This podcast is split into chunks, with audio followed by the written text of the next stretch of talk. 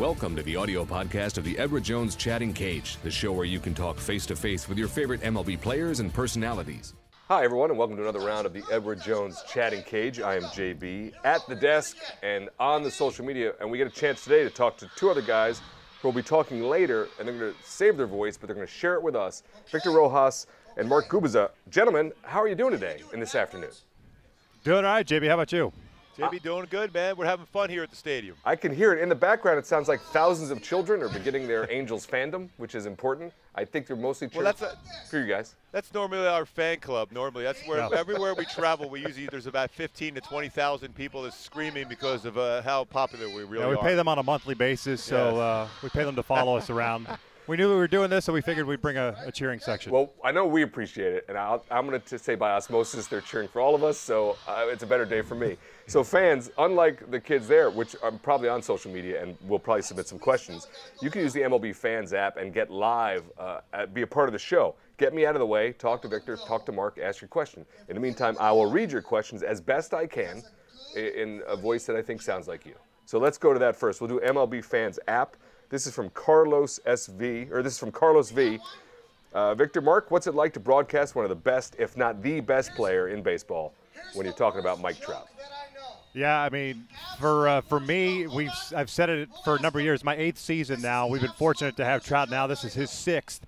Is that uh, regardless of what what's happening with the team, you know that Trout is going to come up to bat about four times a day, and he's got an opportunity maybe to make a spectacular play out in center field. And uh, besides 2014, when the Angels won 98 games, uh, there hasn't been a whole lot to cheer about for this ball club over the last couple of years, with the exception being of Mike Trout. So for us, it's just fortunate that we get a chance to call games for a once in a generation type player. Yeah, it's pretty cool, especially when you're either competing against or you know or watching or, or having teammates that were have you know fabulous Hall of Fame careers. When you look at Mike Trout, what he does every night, it's kind of fun because we don't know what he's going to do. We know it's going to be something unbelievable. It's kind of like the Bo Jackson effect back when I was playing with him in Kansas City. But he he's more of, of a refined baseball player. He can do everything. He can make a play in the field. He can steal a base. And you know a baseball is going to be hit hard, and during the course of a game of baseball, is going to be screaming like one of those Bugs Bunny uh, cartoons that it just wishes it didn't go by his bat at all. So it's, it's a lot of fun to watch him do his thing. All right, uh, great answer. Thank you for sharing that from Victor and Mark. Uh, uh, Mark obviously talking about you know Bo Jackson. When that is the sentence, when that is the comparison you start to, in terms of excitement, that's a lot of excitement. We're excited to have a fan join us here in the cage. What's your name? What's your question for Victor and Mark? My name is Braden, and I'm from California. And I would like to ask, what made you want to be an announcer? Well, Gooby, they told him he was no more, uh, he wasn't wanted anymore wearing a uniform, so he decided to get into a I couldn't different get profession. anybody out, so I could get on somebody else for not getting people out. That's why I did. I don't know why Victor did. I know for those backing up bases, I said, you know what? I'm going to start getting on people about doing the same thing. And those hitters, you know, they think they're good, so that way I can crush them every day. I, That's every day I do exactly- these games.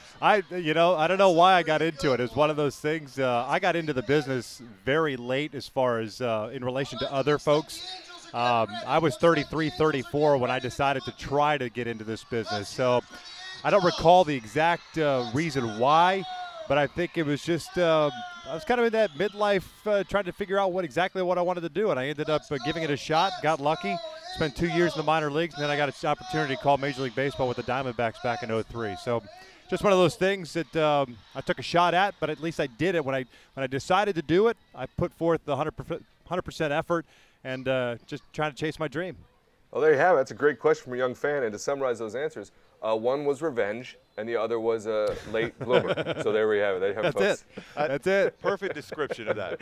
It's I just try to Hey, summarize. if you want if you want one word answers, we'd be more than happy to do Yeah. that Oh no no for no! Yes. That's I use that Okay. to get us to the next fan. You guys got to do the long answers, otherwise I got nothing. So uh, All right. we're gonna go back to social media to the MLB Fans app. We talked about uh, covering Mike Trout. Now Dave the Brave wants to know, gents, what's the best thing about being a broadcaster for the Los Angeles Angels of Anaheim?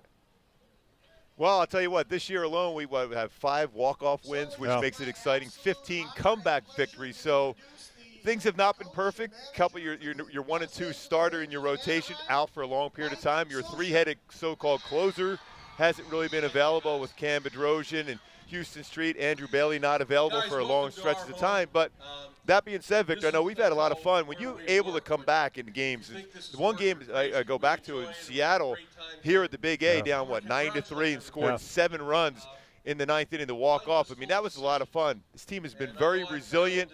And, you know, we talk about Trout, but guys like Andrelton Simmons, what he does at shortstop, he's got that wow factor anytime a ball is hit by him. So there's a lot of positives, a lot of fun. Cole Calhoun's the same way. Albert Pujols chasing 600 home runs. 3,000 hits. He just passed Carl Yastrzemski on the all-time RBI list. So there's so many fun things we can talk about. Yeah. No, I, I, I, the only thing I could add to that is just going back to Trout. I mean, uh, uh, that's probably the best part of uh, getting a chance to do this on a daily basis, and getting to follow this this kid who's got an opportunity to just be one of the all-time best, and uh, it, it's a lot of fun. This year, Gooby said, it's been.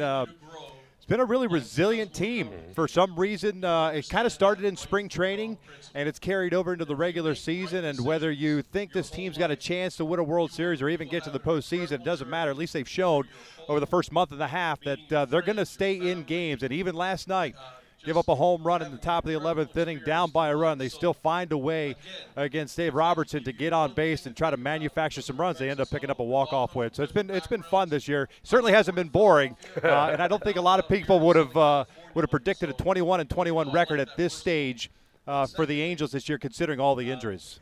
Uh, great broadcasters talking about what what it's like to broadcast a great team out there in Los Angeles, the Angels of Anaheim. It's the Edward Jones chatting cage. That's Victor and Mark. Get your webcam fired up or your device, like this fan who's very excited. I can see you. Let's get to it. What's your name? What's your question for Victor and Gooby? Hi. I am JP from California too, and I was wondering, what was your favorite call that did not involve Mike Trout? Ooh. Favorite- Oh, wow, that's a, that's, a, good, question. one. Uh, Honestly, for me, uh, for me, it was Jered Weaver's no hitter here. Um, you know, Southern California kid, grew up here. Uh, you know, homegrown, drafted, developed by the Angels, and to be able to watch him complete a no hitter here. Uh, that's probably the, the most fun I've had. You know, it's easy to say Albert Pujols' 500th home run and, uh, and and stuff like that, the milestone things, but Jered's reaction with his mom and dad, wife in attendance, uh, it was just priceless. To me, right now, is probably the best moment that I've seen uh, as an Angels broadcaster. Yeah, you touched base on the Albert Pujols' 500 home run to be able to be part of really of history at that point. He had his 499 and 500, Yep. and an Angel fan is there to catch the baseball in Washington. So that's why I thought it was really cool just to be part of that, and and Albert's reaction and the reaction by the fans in the stands in Washington, realizing they saw history, and we're gonna yeah, obviously we're gonna see that again now as he gets closer and closer to 600. But to do that at that point, nobody had ever done that. David Ortiz eventually did it again. So only two players in history ever had home runs or 499th and 500 in the same game. That was that was pretty cool. This the, the it was one of those goosebump moments. And uh, Jered Weaver thing was really Yeah, cool too, yeah. especially with his family. But I'll tell you what, anytime you see something special happen where it never happened before, it's great to be part of. Uh, a great question from a fan. Great answer about great moments in baseball. Now, time for the EDJ question of the day. Uh, Victor, Mark, what's the craziest game? We talked about the moments. What's the craziest game you've ever broadcast? had a lot of friends that uh, you know took a lot of different paths. Oh, That's a good question, craziest by the game. growing. I, I uh, well, I, I'll say two of them for me, uh, and they don't involve the Angels. Uh, when I was with the Texas Rangers, there was a game in Arlington, and it was against the Tigers, and it was uh, I had the middle four innings of play-by-play on radio, and the Tigers, I want to say, scored eight runs or nine runs in the top of the fifth inning, and in the bottom of the fifth inning, the Rangers came back and scored nine, I think, or ten runs, and took the lead. I think the inning took like an hour and 20 minutes uh, to complete. So that was one of the craziest. And then the other was in Baltimore. Uh, we played a doubleheader. Game one was the 30 to three game that the Rangers beat up on the Baltimore Orioles. And uh, the interesting thing about that, besides all the home runs and the 30 runs scored, is that game two, a normal nine inning game, lasted longer than the 30 to three game. So uh, I, I've seen some crazy things happen Yeah, I- I, think remember. I, I know you'll remember this well. We had a game in Comerica Park where I think Weaver's on the mound there, and, and Magglio Ordonez hit a home run off him. He Yep. felt he took a little bit of long time going around, and a couple guys got hit. Carlos Guillen did a home run, did a little pirouette around home plate, and it was a, it was really a fun game, all things considered, because Weaver a very good competitor, very aggressive competitor, but you never saw those type of things. That he hit a batter, you know, trying to pitch inside, of Yeah, course, yeah, of just course, trying to establish that. Just got away from him. never trying to hit anybody. Always, never. But that game got kind of crazy, and then it carried over. A little bit later on, when Verlander was throwing a, a no hitter, and Erick Aybar, the game was really close. He puts Oh, down yeah. a bunt, and, and he throws it away. And lo and behold, he said he's going to hit him in the head and all this stuff. And then, but lo and behold, those guys became teammates in Detroit last season. So, uh, so there's fun things like that. I felt Yeah. the confrontation between hitter and pitcher, they're always a lot of fun for me. Those those are great reminiscences. All those moments, man, they ring a bell too. Uh, wild stuff there. Another fan joins us in the cage. What's your name? What's your question for the guys? Hi, I'm Roger. Um, I was just wondering, what do you think the Angels can acquire to bolster their pitching staff as the number one and two are out? That's, Yeah, it. that's a that's a that's a loaded question because right now I think everyone's trying to figure out exactly what type of team they currently have before you get to that uh, the non-waiver trade deadline, and so you know do you, do you start tweaking or messing with this season and maybe hamper yourself for next year and beyond by selling off a couple of pieces to get a quick fix now, or do you kind of ride out the storm? We heard uh, the other day that maybe Andrew Heaney might be available towards the end of the season if his rehab continues to progress. Hopefully, Garrett Richards is able to come back. So I think I think initially they probably would like to look internally and hopefully get our own guys back as opposed to start selling off pieces. But that's just pure speculation on our part. But there's a lot of teams that are still involved in the playoff races that are still looking for pitching, and even the Houston Astros, as good as they've been, they continue to be rumored looking for a starter. I think it's really going to be difficult for the Angels to pull off a deal. Generally, you think about when you have to pull off a deal to get a, a number one, number two, or even number three guy for your rotation now. You have to go into your minor leagues and, and trade some of your younger stars. And now, finally, when you see this this farm system now at the Angels, it's gotten better. Matt Thaiss, their number one pick last year out of Virginia, he can flat out hit. I mean, his name's out there, but there's no way they're going to move him. You got to keep those pieces for a while, and then when you get closer in your mind, if you're one player away, if they feel that, then maybe they could pull off a deal. But I think this is a team we're going to see. Just try to get some guys healthy. It'll be what you're going to see as far as the rotation. You know, during the offseason, when some more money is off the books for the Angels, they're going to be very active as far as the free agent market, and if, certainly beyond that in 2018 when some really big names are going to be out there also. But for the time being, just try to keep developing. J.C. Ramirez right now for me has been an unbelievable story. Out of nowhere, he's been a, a, a very effective starter. He pitched again last night. His stuff translates into a number one or number two type guy who hasn't had a lot of experience, but he's throwing the ball very well right now. Uh, great question from Raj. Thanks for breaking that down, guys. Looking forward to the uh, season as it progresses and it approaches the trade deadline into the offseason for those Angels. Going back now to the MLB Fans app again, folks. Get the MLB Fans app fired up and get your device, and then talk to the, the broadcasters directly. Get me out of uh, this whole situation. I go back to social media now. It's GV17 Halos fan wants to know my name. Well, he says this first. My name is Giuseppe, and I am 12 years old. I play for my team, the Angels, and I am starting pitching tonight in our first playoff game. Any advice, Mr. Gubicza? Oh, uh, you know what? Throw first of all, throw strikes and just have fun. I mean, there's no better feeling than being a pitcher because you control everything. I mean, you throw, you control the strike zone. You have a chance at the end of the game if you guys happen to win that championship. The the catcher's jumping on your back, and everybody from the infield is going to be part of that celebration. But to get there, you have to throw strikes and, and don't overthrow. Just have fun. At that, at that level, for me, it's all about having fun, throwing strikes, and just enjoying your time with your teammates. Because you know what? When you win those little those tournaments and win championships, especially, you always remember those things. And if you don't throw strikes, just blame it on everybody else. Yes, the catcher putting down the wrong signs.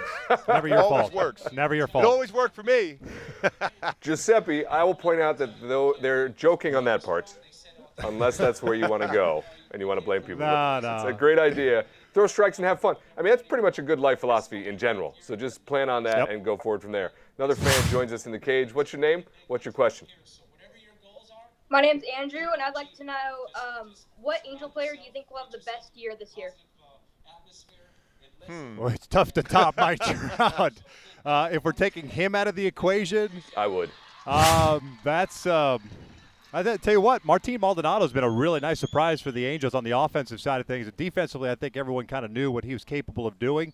The Angels picked him up in an offseason deal with the Brewers, and uh, you know he's been in that eight and ninth spot pretty much all season long. I think he leads and uh, starts behind the plate, so he's caught a lot of innings. But uh, you certainly haven't seen any uh, you know, bad effects that, that carrying over on the offensive side. So I think he's been a nice surprise so far. Yeah, there's there's no doubt. And Andrelton Simmons, what he does with the glove, and you know, I still go back to, and he'll never talk about himself, but just to be, and Albert knows a lot about history, just to be passing players, Ted Williams, Carlos Yastrzemski right now on the RBI list, getting closer to 600 home runs, 3,000 hits, possibly in, in the same season. Like, again, I know he'll never talk about himself, but we'll do it. Yeah.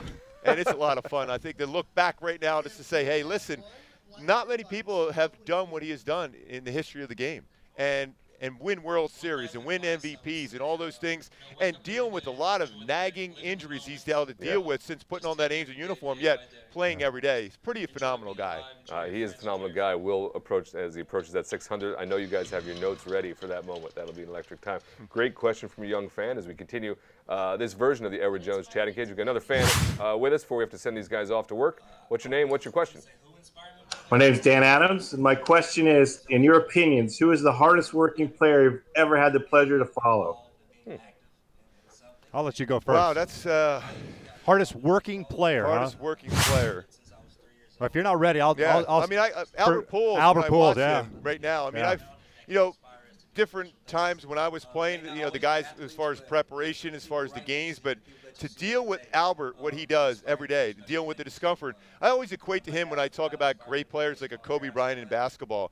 Kobe each and every year would try to work on something, even though he started slowing down his body, and he still became one of the best game players in the game because he worked on his jump shot, his free throws. The same thing with Albert. Even though maybe he doesn't run as well as he used to be, he stays back on the baseball well. His preparation from hitting off the tee, early batting practice, soft toss every day. When yeah. younger players are looking at him like, please take the day off. Yet yeah. he never does. Uh, his preparation is, is beyond anybody I've ever seen. Yeah, I mean, uh, just on the heels of that, I think that's uh, it's been huge to have Trout kind of be a underneath, if you will, Albert as far as the mentorship is concerned. And I don't think that gets a whole lot of play on a national level because all anybody really wants to talk about is a 10-year contract and the value of the contract.